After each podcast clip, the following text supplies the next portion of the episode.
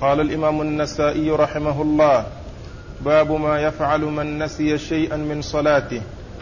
وقال أخبرنا الربيع بن سليمان قال حدثنا شعيب بن الليث قال حدثنا الليث عن محمد بن عجلان عن محمد بن يوسف مولى عثمان عن أبيه يوسف أن معاوية رضي الله عنه صلى إمامهم فقام في الصلاة وعليه جلوس فسبح الناس فتم على قيامه. ثم سجد سجدتين وهو جالس بعد أن أتم الصلاة. بسم الله الرحمن الرحيم. ثم قعد على المنبر فقال إني سمعت رسول الله صلى الله عليه وسلم يقول من نسي شيئا من صلاته فليسجد مثل هاتين السجدتين. بسم الله الرحمن الرحيم. الحمد لله رب العالمين. وصلى الله وسلم وبارك على عبده ورسوله نبينا محمد وعلى آله وأصحابه أجمعين. أما بعد يقول النسائي رحمه الله باب ما يفعله من نسي شيئا من صلاته. المقصود من هذه الترجمة أن من نسي شيئا من صلاته فإنه يسجد للسهو. يعني الذي يفعله أنه يسجد للسهو. والمراد بهذا الذي ينسى ليس كل ما ينسى يجبر بسجود السهو. وإنما يكون ذلك في بعض الأعمال مثل آه، حصول آه، نسيان آه، أو شك أو مثل التشهد الأول يعني كونه يعني نسي وقام للصلاة للركعة الثالثة ولم يجلس التشهد الأول حتى دخل بها وبدأ بها فإن يجبره سجود السهو. وأما الأشياء التي لا بد منها كالأركان مثل نسيان سجدة أو نسيان ركعة ركوع نسيان سجود أو ركوع أو ما إلى ذلك من الأشياء التي هي أركان. فهذه لا يجبرها سجود السهو بل لا بد من الإتيان آه، بها بل لا بد من الإتيان بذلك الذي آه، فات الإنسان. وإذا آه، فرغ من الصلاة وتبين أنه ترك سجدة أو ترك ركوعا فإنه يأتي بركعة كاملة. فإنه يأتي بركعة كاملة ولا يكفي سجود السهو عن الأركان وإنما يكفي عن الأشياء التي دون ذلك. فهذه الترجمة وهي قوله من نسي ما يفعله من نسي شيئا في صلاته أي أنه يسجد هذا المراد به ما عدا الأركان التي لا يجزئ أو لا يجبرها شيء بل لا بد من الإتيان بها. آه و آه أورد النسائي حديث معاوية بن أبي سفيان رضي الله عنه أنه صلى بالناس فقام عن التشهد الأول عن الجلوس في التشهد الأول فنبهوه فاستمر في صلاته ولما فرغ من صلاته سجد سجدتين ثم إنه قعد على المنبر وأخبرهم بما سمعه من رسول الله صلى الله عليه وسلم وأن من نسي شيئا في من صلاته فيسجد مثل هاتين السجدتين اللتين سجدهما. وكلمة يفرغ من صلاته ليس فيه آه، تحديد موضع السجود. والفراغ يمكن أن يكون آه، يعني أنه معناه لم يبقى إلا التسليم ويمكن أن يكون بعد التسليم. لكن السجود سجود السهو عن ترك التشهد الأول جاء موضحا في حديث عبد الله بن بحينة رضي الله تعالى عنه أن السجود قبل السلام وذلك لأنه سجود عن نقص فالسجود له يكون قبل السلام. وقد سبق أن مر أن السجود إذا كان إذا كان السهو عن زي في زيادة فإنه يكون بعد السلام. وحديث عبد الله بن بحينة الذي تقدم والذي سيأتي يدل على أن سجود السهو عن النقص يكون قبل أن يسلم. وإسناد الحديث يقول النسائي أخبرنا الربيع بن سليمان أخبرنا الربيع بن سليمان النسائي له شيخان كل منهما يقال له الربيع بن سليمان وأحدهما الربيع بن سليمان ابن داود الجيزي المرادي المصري والثاني ال ال سليمان الربيع بن سليمان بن عبد الجبار المرادي المصري. المرادي المصري وكل منهما شيخ للنسائي. روى عنه وأخذ عنه.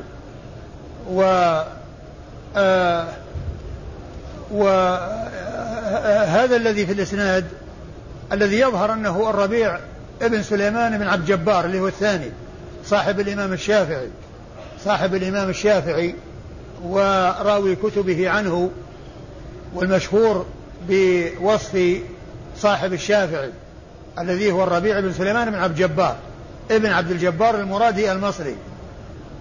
وقد آه، ذكر الحافظ في التقريب آه، في تهذيب التهذيب أن أنه آه، أن الشافعي أن أنه روى عن شعيب وكذلك في ترجمة شعيب أنه أنه روى عن الربيع بن سليمان المرادي. لكن في ترجمة الربيع بن سليمان بن داود ما ذكر أو ما ذكر أنه روى عن عن شعيب بن الليث. وفي تهذيب, تهذيب الكمال في كل من الترجمتين ما ذكر آه، في أي منهما رواية الرواية عن شعيب. الرواية عن شعيب. لكن في تهذيب التهذيب ذكر آه، في ترجمة الربيع بن سليمان بن عبد الجبار صاحب الشافعي أنه روى عن شعيب. والربيع بن سليمان بن عبد الجبار المرادي المصري آه، ثقة أخرج حديثه مسلم. والنساء مسلم والنسائي مسلم والنسائي وابن ماجه؟ أنا أقصت يعني. ها؟ أنا أقصت بالجيزي ما أدري الآخر. الجيزي؟ لا هذاك الأربعة. أيوة. أيوة. الأربعة؟ ما في مسلم؟ الأربعة. شو الأربعة؟ يعني الأربعة؟ ما في مسلم. أي إيه. ما أذكر الآن. لكن يعني عندكم الأربعة؟ كان أصحاب السنن. لا لا لا. لا لا أقصد هذا اللي هو الربيع بن سليمان. أصحاب السنن. ابن عبد الجبار. أصحاب السنن الأربعة. الأربعة؟ نعم. يعني كان كان في بالي أنها في النسخة المصرية التي طلعت عليها ما فيها ما فيها الأربعة. لأن ذاك أبو داود والنسائي اللي هو الأول نعم. اللي هو المرادي الجيزي. أبو داود والنسائي وهذا الظاهر في زيادة إما مسلم وإما آه وإما ابن ماجه. ثلاثة. لكن آه الفيصل في ذلك تهذيب الكمال. نعم.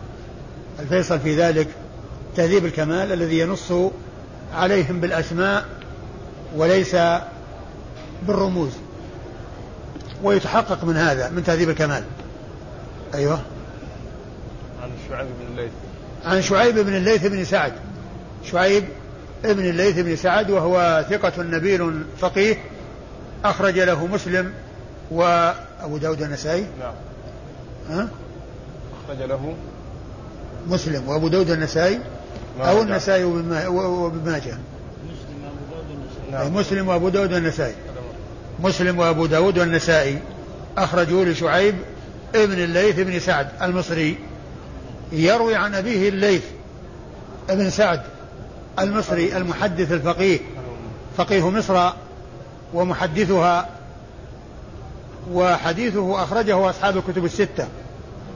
عن محمد بن عجلان. عن محمد بن عجلان المدني. محمد بن عجلان المدني وهو صدوق أخرج له البخاري تعليقا ومسلم وأصحاب السنة الأربعة.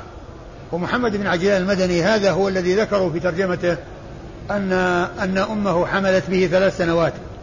أن أمه حملت به ثلاث سنوات. عن محمد بن يوسف مولى عثمان. عن محمد بن يوسف مولى عثمان. محمد بن يوسف مولى عثمان القرشي وهو مقبول أخرج له النسائي وابن ماجه. يروي عن أبيه آه، يوسف القرشي وهو مقبول أخرج له آه، القرشي المدني أخرج له أبو أخرج له النسائي وابن ماجه كابنه. أيوه. عن معاوية. عن معاوية بن أبي سفيان. معاوية بن أبي سفيان وأبوه أبو سفيان صخر بن حرب. ومعاوية هو أمير المؤمنين. أبو عبد الرحمن أول ملوك المسلمين وخير ملوك المسلمين. أول ملوك المسلمين وخير ملوك المسلمين.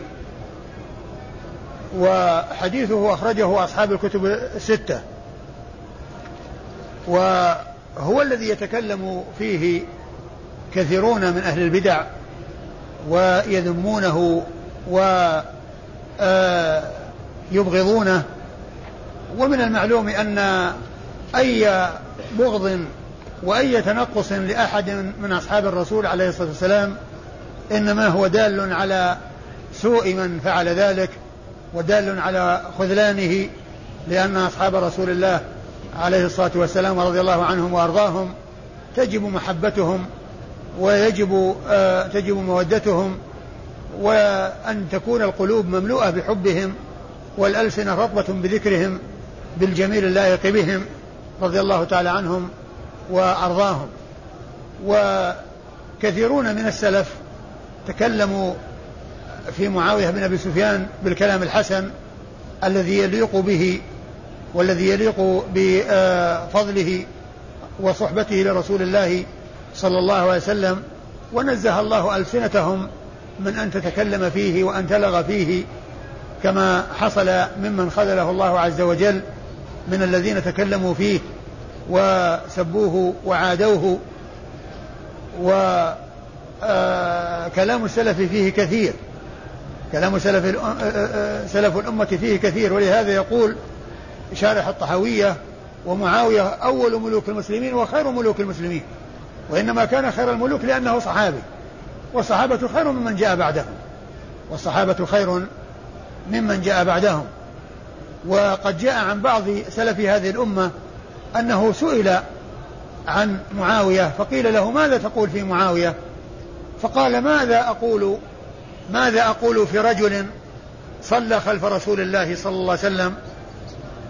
فقال رسول الله صلى الله عليه وسلم في الصلاة سمع الله لمن حمده. فقال معاوية وراءه ربنا ولك الحمد. ومعنى سمع استجاب. قول الرسول صلى الله عليه وسلم سمع الله لمن حمده استجاب الله لمن حمده. ومعاوية وراءه يقول ربنا ولك الحمد. ماذا يقال في رجل هذا شأنه؟ أكرمه الله عز وجل بأن يكون من أصحاب الرسول صلى الله عليه وسلم وأن يصلي وراء الرسول عليه الصلاة والسلام. والرسول عندما يرفع رأسه من الركوع يقول سمع الله لمن حمده ومعاوية وغيره من المصلين وراءه يقولون ربنا ولك الحمد. فهذه شرف أنهم آه، ظفروا بصحبته وأكرمهم الله بصحبته و قال معاوية ربنا ولك الحمد بعد أن قال الرسول صلى الله عليه وسلم سمع الله لمن حمده أي استجاب الله لمن حمده وهو كاتب الوحي للرسول عليه الصلاة والسلام.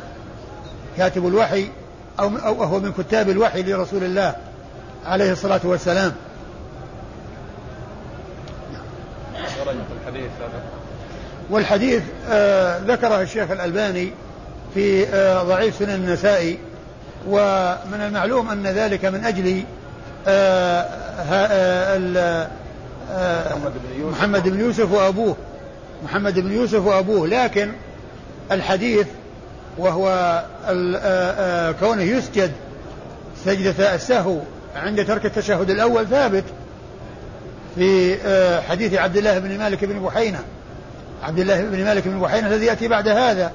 وقد سبق أن مر بنا في جملة الأحاديث عند النسائي أن أن من ترك التشهد الأول فإنه يجبر ذلك أن يسجد للسهو قبل السلام كما جاء مبينا في حديث عبد الله بن مالك بن بحينة رضي الله تعالى عنه.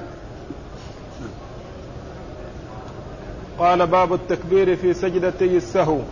وقال أخبرنا عمرو بن أحمد بن عمرو بن السرح قال أخبرنا ابن وهب قال أخبرني عمرو ويونس والليث أن ابن شهاب أخبرهم عن عبد الرحمن الأعرج أن عبد الله بن بحينة رضي الله عنه حدثه أن رسول الله صلى الله عليه وسلم قام قام في الثنتين من الظهر فلم يجلس.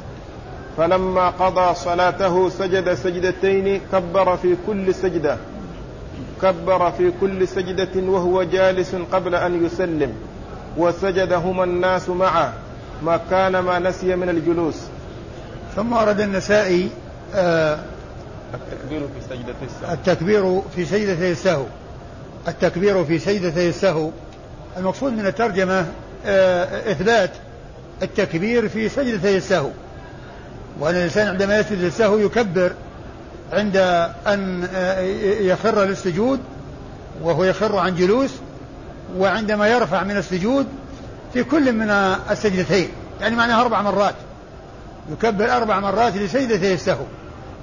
عند آه، آه، الخرور للسجود وعند الرفع من السجود. فإنه يكبر و وهذا فيه التنصيص على حصول السجود حصول التكبير عند السجود للسهو. وسبق أن مر الحديث الذي يدل بعمومه أيضا على هذا وهو أن النبي عليه الصلاة والسلام كان يكبر عند كل خفض ورفع. يكبر عند كل خفض ورفع. وهذا أيضا فيه خفض ورفع. ولهذا سجود التلاوة أيضا عندما الإنسان يصلي ثم يأتي آه، عند سجدة ويخر ساجدا فإنه يكبر. عند القيام وعند عند السجود وعند القيام. ويدخل ذلك في عموم قوله عليه الصلاة والسلام في آه، في في الحديث الذي آه، فيه أن النبي عليه الصلاة والسلام كان يكبر عند كل خفض ورفع يعني في الصلاة. عند كل خفض ورفع. فحديث فهذه الترجمة هي تتعلق بسجود بالتكبير لسجود السهو أي عند الخفض والرفع فيه.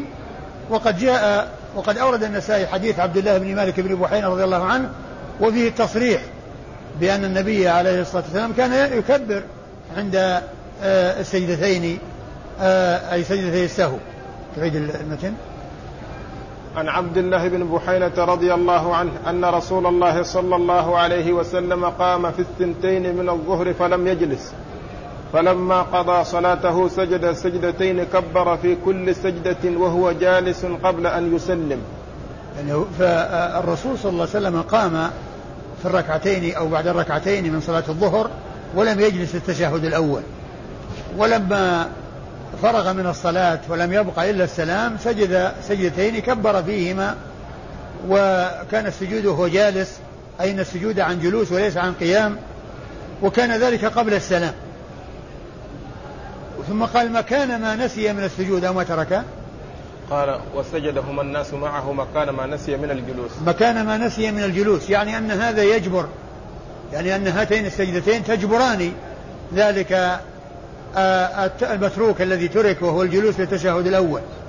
الجلوس للتشهد الأول يعني ما كان ما نسي من الجلوس أي في التشهد الأول أي أن هاتين السجدتين تجبران ذلك النقص وتكونان عوضا عن ذلك النقص. فهما جابرتان لذلك النقص ولهذا قال مكان ما نسي من السجود مكان ما نسي من الجلوس الذي هو الجلوس للتشهد الأول.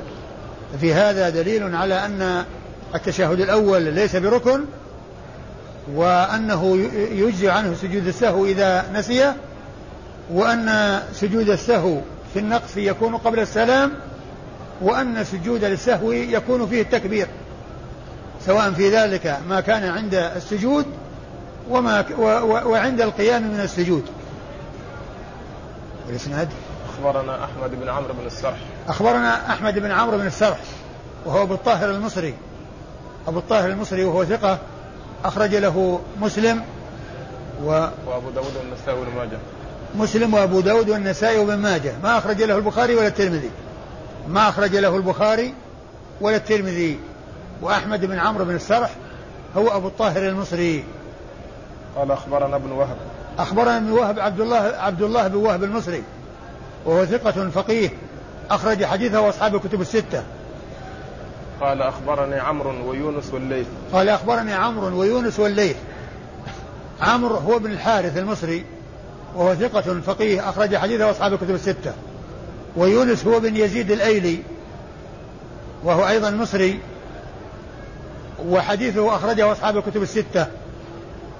والليث. والليث ابن سعد المصري وهو ثقة أخرج حديثه أصحاب الكتب الستة وقد مر ذكره.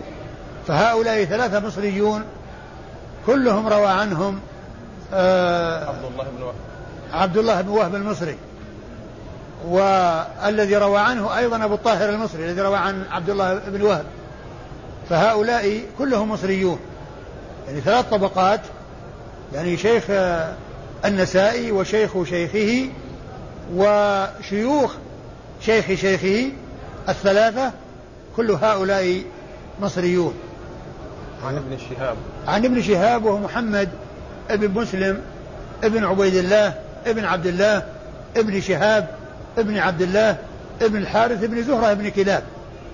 محدث فقيه وإمام مشهور مكثر من رواية حديث رسول الله عليه الصلاة والسلام. وهو من صغار الصحابة الذين رأوا من صغار التابعين وهو من صغار التابعين الذين رأوا صغار الصحابة وأدركوا صغار الصحابة. ومحمد بن مسلم هذا محمد بن مسلم الزهري هذا هو الذي كلفه الخليفة عمر بن عبد العزيز بتدوين السنة وهو الذي قال فيه السيوطي في الألفية أول جامع الحديث والأثر ابن شهاب آمر له عمر.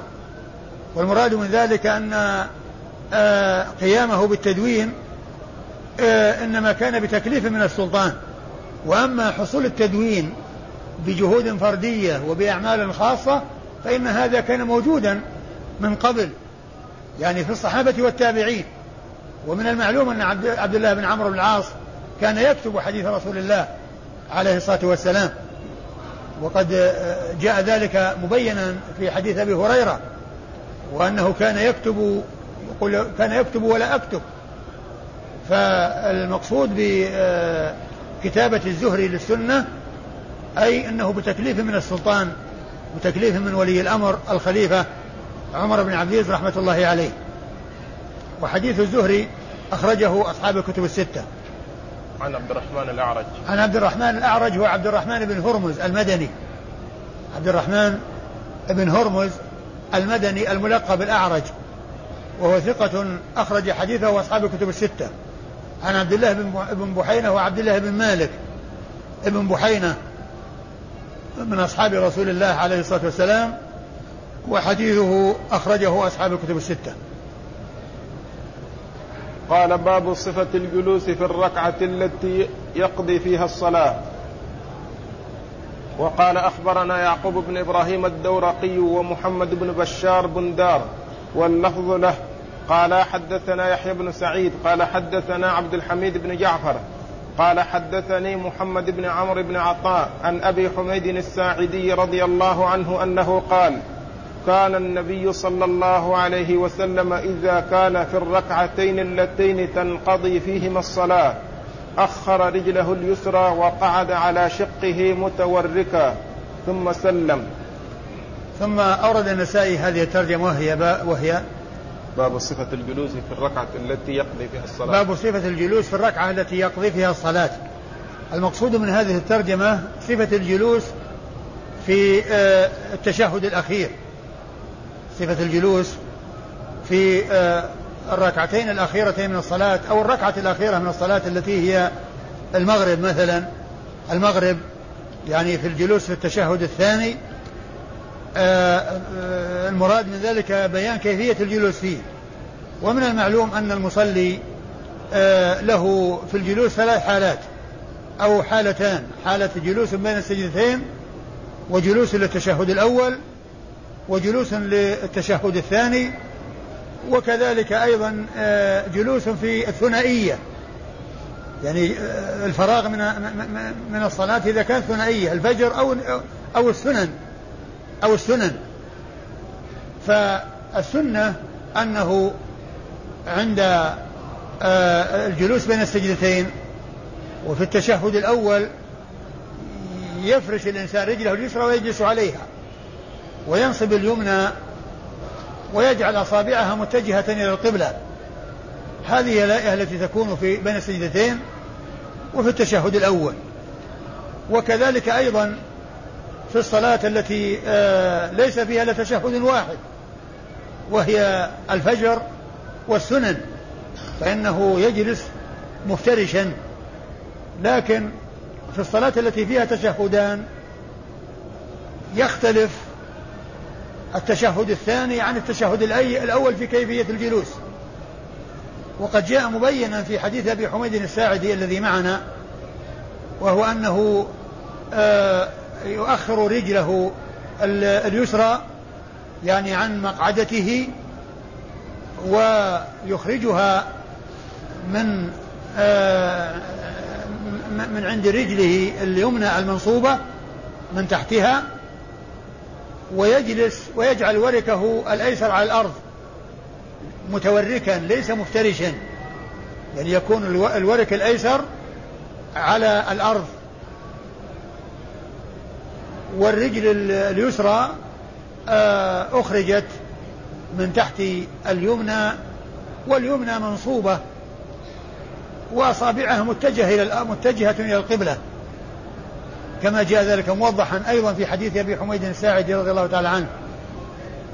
فهذه آه، الكيفية التي هي كيفية الجلوس في الركعتين التي آه، يقضي فيهما الصلاة. أي الركعتين الأخيرتين بالنسبة للرباعية. والركعة الأخيرة التي هي آه، الثالثة بالنسبة للمغرب. فإن الجلوس يكون بهذه الهيئة التي هي التورك. بحيث يجلس على وركه الأيسر ويخرج اليد الرجل اليسرى من تحت آه، رجله اليمنى والرجل اليمنى منصوبة وأصابعها موجهة إلى القبلة. آه، شوفوا المتن عن أبي حميد الساعدي رضي الله عنه قال كان النبي صلى الله عليه وسلم إذا كان في الركعتين اللتين تنقضي فيهما الصلاة. أخر رجله اليسرى وقعد على شقه متوركا ثم سلم. نعم الإسناد؟ قال أخبرنا يعقوب بن إبراهيم الدورقي. يقولنا سيخبرنا يعقوب بن إبراهيم الدورقي ومحمد بن بشار بن دار واللفظ له. يعقوب بن إبراهيم الدورقي آه ثقة أخرج حديثه أصحاب الكتب الستة بل هو شيخ لأصحاب الكتب الستة. شيخ لأصحاب الكتب الستة رووا عنه مباشرة وبدون واسطة. ومثله أيضا محمد بن بشار بن دار. فإنه أيضا شيخ لأصحاب الكتب الستة ورووا عنه مباشرة وبدون واسطة. وهذان الشخصان لهم لهما ثالث وهو محمد بن مثنى فهو أيضا شيخ لأصحاب الكتب الستة. وهؤلاء الثلاثة ماتوا في سنة واحدة وهي سنة 52 و200 أي قبل وفاة البخاري بأربع سنوات. فهم جميعا من صغار شيوخ البخاري. هم جميعا أي الثلاثة من صغار شيوخ البخاري. وليس بين وفاتهم وبين وفاته إلا أربع سنوات وكانت وفاة هؤلاء الثلاثة في سنة واحدة وهي سنة 52 و200 ومحمد بن بشار لقبه بن دار ورسمها أن النون متصلة النون متصلة بالباء. وفي النسخة جاءت النون منفصلة عن الدال. منفصلة عن الدال وهي كلمة واحدة. وهي كلمة واحدة بن دار هذا لقبه. محمد بن بشار لقبه بن دار. يذكر أحيانا باسمه ولقبه كما هنا وأحيانا يذكر باسمه فقط ولا يذكر لقبه وأحيانا يذكر لقبه فقط.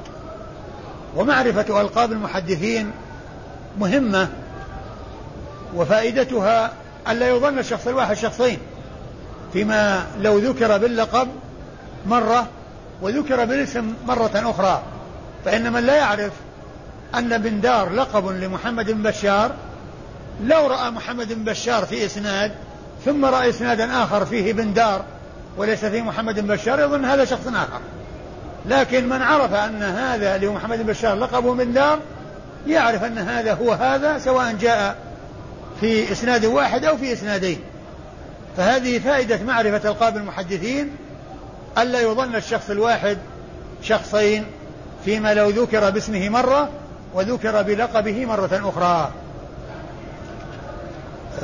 قال, واللفظ. قال واللفظ له أي اللفظ لمحمد بن بشار أي المتن الموجود هذا لفظ محمد بن بشار. ومعنى ذلك أن يعقوب بن إبراهيم لفظه ليس مطابقا لهذا اللفظ الموجود بل هو بمعناه. بل هو بمعناه. ولكن المعنى متفق عليه عندهما. واللفظ المذكور لفظ محمد بن بشار. ومحمد ويعقوب بن إبراهيم لم يذكر لفظه هنا. أيوه. قال حدثنا يحيى بن سعيد. قال حد قال حدثنا يحيى بن سعيد. يحيى بن سعيد هو القطان المحدث الناقد البصري ثقة أخرج حديثه وأصحاب الكتب الستة. قال حدثنا عبد الحميد بن جعفر. قال حدثنا عبد الحميد بن جعفر. عبد الحميد بن جعفر الأنصاري وهو آه، صدوق ربما وهم أخرج حديثه. البخاري تعليقا ومسلم والأربعة. البخاري تعليقا أخرج حديثه البخاري تعليقا ومسلم وأصحاب السنن الأربعة. قال حدثني محمد بن عمرو بن عطاء. قال حدثني محمد بن عمرو بن عطاء وهو ثقة أخرج حديثه وأصحاب الكتب الستة. عن أبي حميد. عن أبي حميد الساعدي وهو المنذر بن سعد بن المنذر المنذر بن سعد بن المنذر صاحب رسول الله صلى الله عليه وسلم وحديثه عند أصحاب الكتب الستة. قال أخبرنا قتيبة قال حدثنا سفيان عن عاصم بن كليب عن أبيه عن وائل بن حجر رضي الله عنه أنه قال رأيت رسول الله صلى الله عليه وسلم يرفع يديه إذا افتتح الصلاة وإذا ركع وإذا رفع رأسه من الركوع وإذا جلس أضجع اليسرى ونصب اليمنى ووضع يده اليسرى على فخذه اليسرى ويده اليمنى على فخذه اليمنى وعقد الثنتين الوسطى والإبهام وأشار. ثم ورد النسائي حديث وائل بن حجر رضي الله تعالى عنه آه، في آه، في الموضوع وهو صفة الجلوس وأنه آه، قال يضجع نعم. قال يضجع. أضجع اليسرى ونصب اليمنى. أضجع اليسرى ونصب اليمنى. والمقصود يعني مطابقة للترجمة مطابقة للترجمة يعني أن هذا يكون توركا أن هذا أنه تورك كما جاء في في الحديث الأول كما جاء في الرواية السابقة عن نعم. عن من هي؟ عن وائل؟ الصحابي؟ أيوه. لا عن حميد. عن أبي حميد عن أبي حميد عن أبي حميد رضي الله تعالى عنه. يعني ذكر النسائي له في هذا يعني يريد بذلك أنه يكون متوركا. إيش لفظه يقول؟ أضجع. أضجع اليسرى. قال إذا جلس أضجع اليسرى ونصب اليمنى. أيوه. ووضع يده اليسرى على فخذه اليسرى. أيوة. ويده اليمنى على فخذه اليمنى وعقد الثنتين الوسطى والإبهام وأشار. آه، أوله أول متن. عن وائل بن حجر قال رأيت رسول الله صلى الله عليه وسلم يرفع يديه إذا افتتح الصلاة وإذا ركع وإذا رفع رأسه من الركوع وإذا جلس اضجع هذا يفيد. هذا يدل على أن النبي صلى الله عليه وسلم كان يرفع يديه في ثلاثة مواضع يعني عند تكبيرة الإحرام وعند الركوع وعند الرفع من الركوع. هذا هو الذي يدل عليه حديث وائل بن حجر رضي الله عنه. وقد سبق أن مر بنا أن أنه أيضا يكون عند القيام من التشهد الأول ترفع اليدين. وهذا وهذا في صحيح البخاري من حديث أبي حميد الساعدي. وكذلك أيضا جاء في بعض الأحاديث في السنن أنه آه، يكون عند السجود وعند في مواضع من السجود وأن هذا يكون أحيانا. والحديث حديث وائل بن حجر يدل على الرفع في هذه المواضع حديث وائل بن حجر يدل على الرفع في هذه المواضع الثلاثة. وفيه أيضا أنه عند الجلوس يضجع اليسرى وينصب اليمنى وهذا هو المقصود من إيراد الحديث تحت الترجمة. وبالنسبة لليدين يضع اليد اليسرى على الفخذ اليسرى واليد اليمنى على الفخذ اليمنى ويقبض الإبهام والسبابة ويعقد الإبهام والسباب والوسطى الإبهام والوسطى. وأشار. وأشار يعني يشير بالسبابة يشير بالسبابة ولكن المقصود آه، من إيراد الحديث هو الجملة الوسطى وهي ما يتعلق بكيفية الجلوس في آه، نهاية الصلاة. أيوة. إسناد قال أخبرنا قتيبة. يقول النسائي أخبرنا قتيبة. قتيبة هو بن سعيد بن جميل بن طريف البغلاني ثقة ثبت أخرج حديثه أصحاب الكتب الستة. ويروي عن سفيان وسفيان الذي يروي عنه قتيبة هو آه، ابن عيينة. لأن آه، آه، المزي في تهذيب الكمال ذكر أن قتيبة بن سعيد يروي عن يروي عن سفيان بن عيينة. يروي عن سفيان بن عيينة. فإذا جاء سفيان مهمل غير منسوب يروي عنه قتيبة فإنه يحمل على سفيان بن عيينة. يحمل على سفيان بن عيينة. وقتيبة بن سعيد ولد سنة 150 وعمره تسعون سنة مات سنة 240 ولد في السنة التي مات التي مات فيها أبو حنيفة والتي ولد فيها الشافعي لأنه الشافعي لده. ولدوا في سنة واحدة والشافعي توفي سنة 204 آه، وعمره 54 سنة. وأما قتيبة فقد عاش إلى سنة 40 ومات قبل وفاة الإمام أحمد بسنة واحدة. فعمره تسعون سنة. وسفيان الثوري أدرك 11 سنة من حياته. لأن سفيان الثوري توفي سنة 161 سنة 161 وسفيان بن عيينة ولد ولد سنة وقتيبة بن سعيد ولد سنة 150 والمزي في في تهذيب الكمال ذكر أن قتيبة يروي عن سفيان بن عيينة وما ذكر سفيان الثوري. وسفيان بن عيينة هو المكي وهو ثقة أخرج حديثه أصحاب الكتب الستة. عن عاصم بن كليب. عن عاصم بن كليب عن عاصم بن كليب وهو صدوق أخرج حديثه البخاري تعليقا. ومسلم والأربعة. ومسلم وأصحاب السنة الأربعة. البخاري تعليقا ومسلم نعم. وأصحاب السنة الأربعة. عن أبيه. عن أبيه كليب بن شهاب وهو أيضا صدوق أخرج حديثه البخاري في جزء القراءة في جزء رفع اليدين. في رفع اليدين وأصحاب السنة الأربعة. عن وائل بن حجر. عن وائل بن حجر صاحب رسول الله صلى الله عليه وسلم ورضي الله تعالى عنه وأرضاه وحديثه أخرجه البخاري في جزء القراءة ومسلم وأصحاب السنة الأربعة. قال باب موضع الذراعين. وقال أخبرنا محمد بن علي بن ميمون الرقي قال حدثنا محمد وهو ابن يوسف الفريابي قال حدثنا سفيان عن عاصم بن كليب عن أبيه عن وائل بن حجر رضي الله عنه أنه رأى النبي صلى الله عليه وسلم جلس في الصلاة فافترش رجله اليسرى ووضع ذراعيه على فخذيه وأشار بالسبابة يدعو بها. وأورد النسائي هذه الثانية وهي موضع الذراعين وإن وإنها تكون على الفخذين. فإنها تكون على الفخذين يعني يضع اليدين اليدين على على على الفخذين والذراعان يكونان عليهما لكن لا يكون معتمدا عليهما لا يكون معتمدا على فخذيه. لا يكون معتمدا وإنما تكون موضوعة أو قريبة منها وليس معناه أنه آه، متكئ عليها ومعتمد عليها. يعني على على فخذيه. وأورد النسائي حديث وائل بن حجر وفيه الدلالة على ما ترجم له المصنف. إيش قال؟ قال رأيت رسول قال الله. قال أنه رأى النبي صلى الله عليه وسلم جلس في الصلاة فافترش رجله اليسرى ووضع ذراعيه على فخذيه وأشار بالسبابة يدعو بها. وضع ذراعيه على فخذيه. وضع ذراعيه على فخذيه من غير أن يكون هنا يعني يعني أنه ليس هناك اعتماد لأن ال ال الإنسان لا تعتمد أعضاؤه بعضها على بعض لا تعتمد أعضاؤه بعضها على بعض في الصلاة.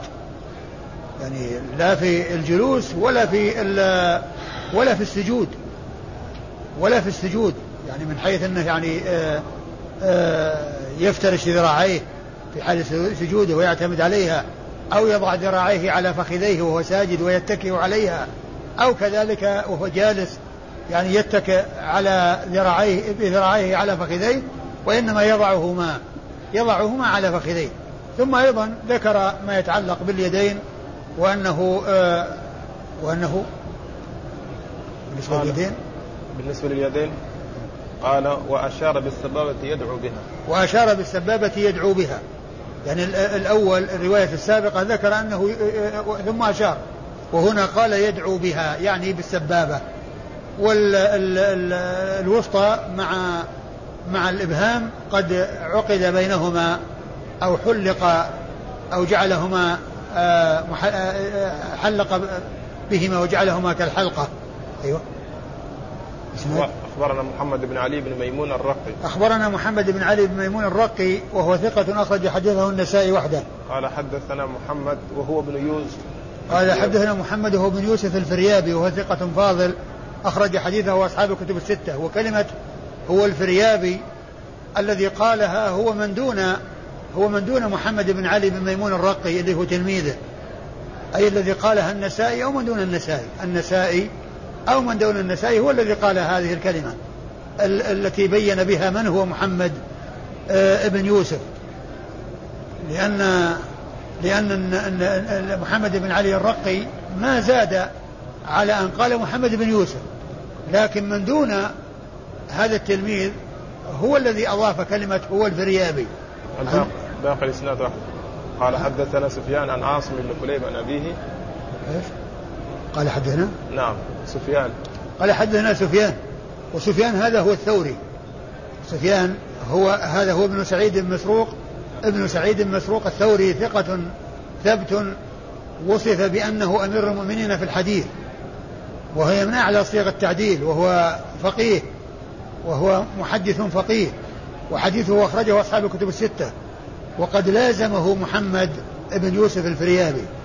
محمد بن يوسف الفريابي قد لازم سفيان الثوري. عن عاصم عن أبيه عن, عن عاصم عن أبيه عن عن وائل, عن وائل وقد مر ذكرهم. قال باب قال موضع المرفقين وقال أخبرنا إسماعيل بن مسعود قال حدثنا بشر بن المفضل قال حدثنا عاصم بن كليب عن أبيه عن وائل بن حجر رضي الله عنه قال قلت لأنظرن إلى صلاة الله صلى الله عليه وسلم فاستقبل القبلة فرفع يديه حتى حازتا أذنيه ثم أخذ بشمال ثم أخذ شماله بيمينه فلما أراد أن يركع رفعهما مثل ذلك ووضع يديه على ركبتيه فلما رفع رأسه من الركوع رفعهما مثل ذلك فلما سجد وضع رأسه بذلك المنزل من يديه ثم جلس ثم جلس فافترش رجله اليسرى ووضع يده اليسرى على فخذه اليسرى وحد مرفقه الأيمن على فخذه اليمنى. وقبض ثنتين وحلق. ورأيته يقول هكذا وأشار بشر بالسبابة من اليمنى وحلق الإبهام والوسطى. ثم ورد النسائي حديث وائل بن حجر من طريق أخرى وهو دال على ما دل عليه ترجمة أخرى. نعم إيش الترجمة؟ موضع المرفقين. نعم موضع المرفقين موضع موضع المرفقين. آه، إيش قال في المتن؟ عن يعني هناك ذكر الذراعين وهنا المرفقين أيوه. عن وائل بن حجر قال قلت لأنظرن إلى صلاة رسول الله صلى الله عليه وسلم كيف يصلي. قول وائل بن حجر رضي الله عنه هذا يدلنا على ما كان عليه أصحاب الرسول عليه الصلاة والسلام ورضي الله عنهم وأرضاهم من الحرص على معرفة آه، أفعال الرسول عليه الصلاة والسلام في آه، صلاته وفي حجه وما إلى ذلك من الأعمال التي يعملها وهم يشاهدونه ويعاينونه لأنه يقول بنفسه ويقصد ويعزم على أن آه، ينظر إلى الرسول عليه الصلاة والسلام حتى يعرف كيفية فعله. والنبي عليه الصلاة والسلام قال صلوا كما رأيتموني يصلي صلوا كما رأيتموني يصلي وقال في الحج آه، خذوا عني مناسككم. فشأنهم أنهم يتلقون عنه أقواله وأفعاله عليه الصلاة والسلام. ووائل بن حجر رضي الله عنه يقول لأنظرن إلى رسول الله صلى الله عليه وسلم كيف يصلي؟ يعني حتى يعرف كيفية صلاته. يعني معناه أنه آه، يعقد العزم ويتجه يعني هذا الاتجاه ويقصد هذا القصد وهو أنه يعرف الهيئة والكيفية التي ك... التي يفعلها رسول الله عليه الصلاة والسلام. إيش قال؟ بعدها؟ قال فقام رسول الله صلى الله عليه وسلم فاستقبل القبلة فرفع يديه حتى حازتا أذنيه قام رسول الله صلى الله عليه وسلم فاستقبل القبلة يعني في الصلاة فرفع يديه حتى حازتا أذنيه يعني هذا فيه بيان رفع اليدين عند التكبير وأنها ترفع إلى حيال الأذنين. وقد جاء في بعض الروايات أنها إلى المنكبين في بعض الأحاديث وكل منهما صحيح وكل منهما ثابت. فاليدان ترفعان إلى المنكبين وترفعان إلى الأذنين. أيوه. قال ثم أخذ شماله بيمينه. ثم أخذ شماله بيمينه يعني وضع اليمنى على اليمنى على اليسرى. أخذ شماله بيمينه وضعها على صدره. يعني معناه أنه قبض اليسرى باليمنى ثم أخذ شماله بيمينه. أيوة. فلما أراد أن يركع رفعهما مثل ذلك. فلما أراد أن يركع يعني انتهى من القيام وأراد أن يركع رفع يديه مثل ما رفعهما أولا يعني حيال الأذنين يعني مثل ما رفعهما أولا عند تكبيرة الإحرام حيال الأذنين. ووضع يديه على ركبتيه. ووضع يديه على ركبتيه يعني في الركوع. يعني ركع ووضع يديه على ركبتيه. يعني رفع يديه حيال الأذنين وكبر راكعا ثم إنه وضع يديه على ركبتيه. قال فلما رفع رأسه من الركوع رفعهما مثل ذلك. فلما رفع رأسه من الركوع رفعهما مثل ذلك. يعني حيال الأذنين. وهذا في تفصيل الرواية السابقة التي كان يرفع إذا إذا افتتح الصلاة وإذا كبر وإذا رفع رأسه من الركوع. هنا فيه بيان الكيفية التي يكون بها الرفع. بيان الكيفية التي يعني ذاك فيه إثبات الرفع وهذا فيه إثبات الكيفية التي يكون بها الرفع وأنه إلى محاذاة الأذنين. أيوه. قال فلما سجد وضع رأسه بذلك المنزل بذلك المنزل من يديه. فلما سجد وضع يعني آه، رأسه بذلك المنزل من يديه. يعني مثل الهيئة التي كان يعني عندما رفع يديه للتكبير يعني وضع يديه حذو منكبيه يعني أن رأسه كان بين اليدين. يعني الهيئة التي يكون فيها عند التكبير. الهيئة التي يكون فيها عندما يرفع للتكبير يكون وضع اليدين كذلك. ثم جلس فافترش رجله اليسرى ووضع يده اليسرى على فخذه اليمنى.